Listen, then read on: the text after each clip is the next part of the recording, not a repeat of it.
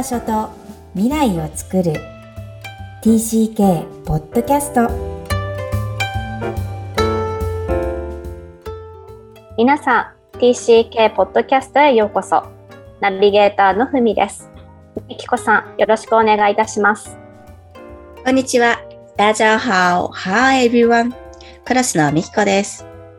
本日もタイ在住ふみさんとお届けする TCK ポッドキャスト今日のオープニングトークは現地コミュニティに入ることです。はい、えー、これは先日ちょうどシンガポール人のママと話をしていて最初のタイ人ママのコミュニティ入るの大変じゃないみたいな話になったんですね。うんでやっぱり私もそれを感じていてまあ、皆さんタイ語で話してるっていうのもあるし、うん、ね、どれだけ向こうが私たちに興味があるかなとか、うん、あの友達になりたいと子供同士も思ってるかなとかっていうのもよくわからないし、うん、まあ、ちょうどコロナもあったので会う機会もなかなかなくて、しばらく難しいなと思ってる時期があったんですけれども、ええ、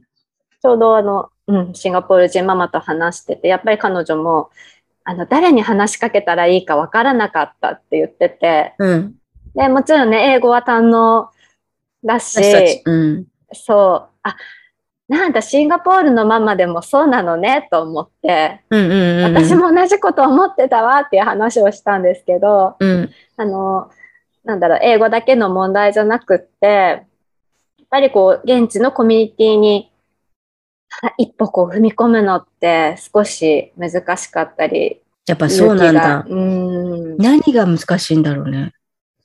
きっかけがないってこと？うん、それもあるし、あの、もうね、そ出来上がってるコミュニティに後から入るってなると。でもね、入学は一緒じゃない？うんとね、みんなもっと小さい時から入ってたんですよね。幼稚園ぐらいから。なるほど。持ち上がりなのね。そうなんです。うんかこう結構こう出来上がってるコミュニティに入るのは、私でも、あ、どうしようって思っていたので、うん。うんまあ子供も結構頑張ったんじゃないかなと思いながらも。うん。こんなにタイ好きなのにね、ふみさん。きっかけなんてありそうなのにね。もっと仲良くなりたいのに。うん。なんか、ね、誰が誰のママかもわからないし、マスクで。そりゃそうだよね。日本人同士もそうだもん。そうなんです。そうだから、だけど、でもや、やらないと、うん、あの、もちろんコミュニティ入れないし、そう待ってても。うん、おっしゃる通りです。ね、向こうからもそんなに来てくれるわけでもないし、うん、うん、子供のためにもこう、私が一歩頑張って、じゃあプレイデートしようよとか、遊びに行こうよとかっていうセッティングをしてあげることで、子供もママたちも少しこう仲良くお互いを知っていけるのがいいんじゃないかなと思って、少しずつコロナが落ち着いてきたので。現地の人の方が待ってると思うけどね。なんですかね。だって、現地、もし日本でたよ。私インター行ってないからわからないけど、インターで、わーって半分以上が外国人で、待たない？あ、そうなのかな自分だ、自分だったらどうする？自分から、おーいとか行く？あ、フランスから来たんだ。行くかも。あ、タイから来たんだとか行け、うん、いける？いける。行くかも。一緒に遊ぼうよって言うか。おせっかいって思われないかなとか思思ってんじゃないの？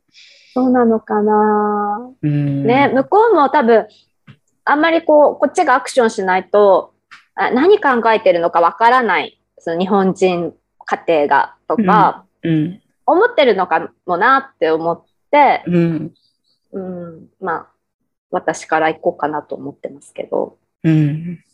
そうだね。じゃあもう、じゃあ、ジャパンフェスティバルとかやっちゃう？そこに、そうそう。呼ぶ。呼ぶ。えー、ぜひぜひ、あの、この間もね、えー、っと、何回か前のやつは、えー、息子さんがどんだけ退化するかって話あるけど、ふみ、うんうん、さんもどんだけ退化するか待ってますので、ねですね。現地にどうやってこういうきっかけを持ってたとか、うんうんうんうんうん。ぜひぜひ報告ください。はい。はわかりい。ました。はい。では、えー今回は、さあ、移動だ。うん。ラフトのす進めですかね、実際の移動を伴う際の段階を説明するとともに、各説明の具体的方法についてお届けしていきます。移動に伴う5つの段階を書籍ではご紹介していますが、えー安定期、準備期、移行期、立ち入り期、再安定期の5つですね。はい。えーこれ過去にも5段階について、それぞれ、えー第20回、22回、25回、27回のこの4回に分けてお届けしています。えーつまり、引っ越しするっていうところから、そのまた引っ越しした後に落ち着くところまで、この新しい環境に入り、そこで落ち着くプロセスを、えーこの4回で分けてお届けしていますので、よかったら聞いてない方はまたお聞きください。えー大きくこの全部のこの工程5つの段階を過渡期、つまり引っ越しを伴う過渡期と呼んでいるんですが、あの、当たり前ですが、引っ越しなので変化を伴うわけですね。えー変化を伴うということは、心理的には別れがあり、えーそれに伴う悲しみがあります。その悲しみとの決着がある程度必要ということになります。えっと、住み慣れた場所を去って、親しい人と別れるときに生じる悲嘆と、うんうん正面から向き合って対処していくことが大切と、えー書籍にも書かれていますよね。うんうんうん。そうなんです。うん。ん。悲嘆って言われて悲しいからって言って、こう、涙が苦手なお母さんとかもいるわけですよね。うん。うん、でも本当は涙って大事で流そうよっていう勧めなんですけど、うんうん、あの、実際に私自身の TCK 体験を思い出すと、とっても一番大事、あの、仲良かったのは黒人の女の子だったんですね。で、それでスリープオーバー、彼女のお家に行って、うん泊まって、最後朝迎えに母が来てもらった時に、もう日本に行かなきゃいけないんだって、うん次の学年は一緒に行けないんだってことを説明したの未だに覚えてるんですよ。うんでそれがまだ悲しみとか子供だから引っ越しを覚えていないので、なんかまた会えるぐらいに思ってました、私は。うん未だに Facebook で探してるからね、彼女のこと。うん。で、名字も変わっちゃってるから、なかなか誰か探してて、エイミーっていう女の子なんですが、はい その時に、あの、覚えてるのが、エイミーが、どうするの？ミキコは英語が読めなくなったら、私が書いても読めなくなる、あの、うん手紙ができなくなるじゃんってことを英語で言ってたのを覚えてる。でも、そしたらそのエイミーのお母さんが、あなたが英語を教えてあげればいいのよ。ずっと英語で書いてあげればいいのよって言ってたのすら、全然なんか悲しみとかあの時なかったんですけど、ふふんぐらいにしか思ってなかったのに、実際、えー名古屋で全然ブラッシュアップをしていなかった少女時代は、エイミーから来るのがね、どんどん苦痛になっていったの。うん英語がわかる。それ悔しいってどっか習いに行けばいいのに、そんなのもなく、過去は過去に置いてしまった自分の思い出があって、うんなんか、それを取り戻したいっていう感覚は未だにあって、なんか忘れていく喪失って語学もあったり、うん勉強だけじゃないんですよね。それ、それの子にあると思うんですけど、でも、あの時にあのエイミに帰るんだって言って、あの、なんとかして、こう、インターネットのない時代につながっていけるのかなっていう期待はあったの。未だに40年も覚えているので、そういう意味でね、別れって大事なんじゃないかなっていうふうに思います。まあ、健全にね、終止符を打つ必要があるのかっていうのはわからないけども、うーんと、ある程度何か、この悲しみと決着するってことは、えー未だに大事じゃないかなって私の体験をも、あの、含めて考えると思っています。どんな感想を持ちます？うんなんかその別れのセッティングとか、うん。その子供のために、なんでしょうね、フェアウェルパーティーを開くとかそういうことですよね。うん。なんかそういうののセッティングをすることが、親のラフトになるかもなっていうふうに今思いました。うんうん、うん。あの親がね、少しずつ準備をしなきゃいけないと思うので、なるほどね。うんはい。自分の、うん、ラフトになりなりそうだなというふうに聞いてましたね。はい。今、ふみさんがラフトという言葉を伝えてくれましたが、えーご説明します。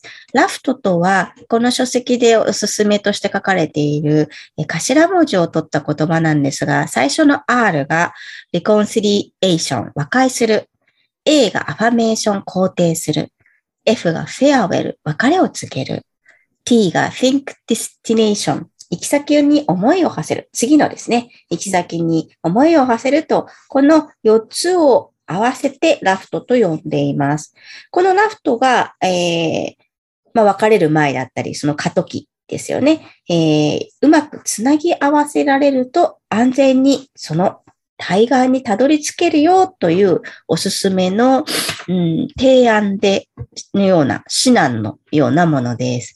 えーこの中で、ふみさんはどれかヒットするものあります？うん、そうですね。あの、うちはまだ移動がないので、うん。うん移動に対してね、ちょっとピンとこないんですけれども、うんうん。うんとまあ、それになんか近いなと思ったのが、えっとうちは幼稚園から小学校に上がるときのうん。こう過渡期になんか似てるなというふうに感じて、うん。そのこう小さかった小さいコミュニティの温かい幼稚園生活にから小学校に上がるためにこう卒園のセレモニーをね、どうしても私はやらせてあげたくて、うん。で、あの、インター進学ってなると早く行った方がいいよっていうアドバイスもいっぱいもらったんですけれども、うん。まあちょっとそれは置いといて、私は卒園させたいのよって 思って、あの、卒園の儀式をやって、ガウン着て、帽子、かぶって帽子投げてっていうのをへ一通り、あの、やってから小学校に入学をさせたんですけれども、うん。それが、あのーすごい私には、私的にはよくって、うん。あの、息子もやっぱりこう小さかった幼稚園から、小さかった僕から、もっと大きな学校で小学生になるんだっていう意識が芽生えたと思うんです。でそれでうまくこう、その移行期を、あの、移行できたなというふうに感じているので、あの、移動ではないんですけれども、まあ、そういうことに似てるなというふうに感じました。うん、そうね。節目ってことですよねう。ん移動こそが節目なので、同じようにまた小学校に上がる、だったり中学校に上がるっていうこの枠のが変化するときには、うん必ず節目があるのでおっしゃる通り、その節目を感じさせてあげるための演出、いいか悪いかではなく、それが正解かわからないけども、うん、節目っていうものが成長にはとても役に立つのかなって今のお話を聞いて、すごい思います。うんうんうん。特にね、TCK の場合は他の子が移動しなくて自分だけで他他と一緒に共有できないっていう部分が、その引っ越しのタイミングはあるので、それこそ盛大に演出してあげてほしいなとは思いますね。なるほど。はい、えーそれでは本日のポイントをお願いします。はい。TCK には移動がつきものです。移動の多い TCK の子供たち、いよいよその時がやってきます。移動には別離が伴い、別離には悲しみが伴います。そこから目を背けないで向き合うことにより、前向きに過渡期を乗り越えることができます。親と一緒に移動を準備したことも記憶の深いところに刻まれるのは間違いありません。ぜひサポートしてあげてくださいね。今日も TCK のいろんな気持ちにありがとうこの番組ではお悩みや質問を受け付けています。また、TCK をさらに知りたい方のために TCK オンライン基礎講座も開催しています。詳細は育ちネット多文化で検索してホームページからアクセスください。さらに、ポッドキャストを確実にお届けするために、購読ボタンを押して登録をお願いいたします。みきこさん、ありがとうございました。ありがとうございました。バイバイ。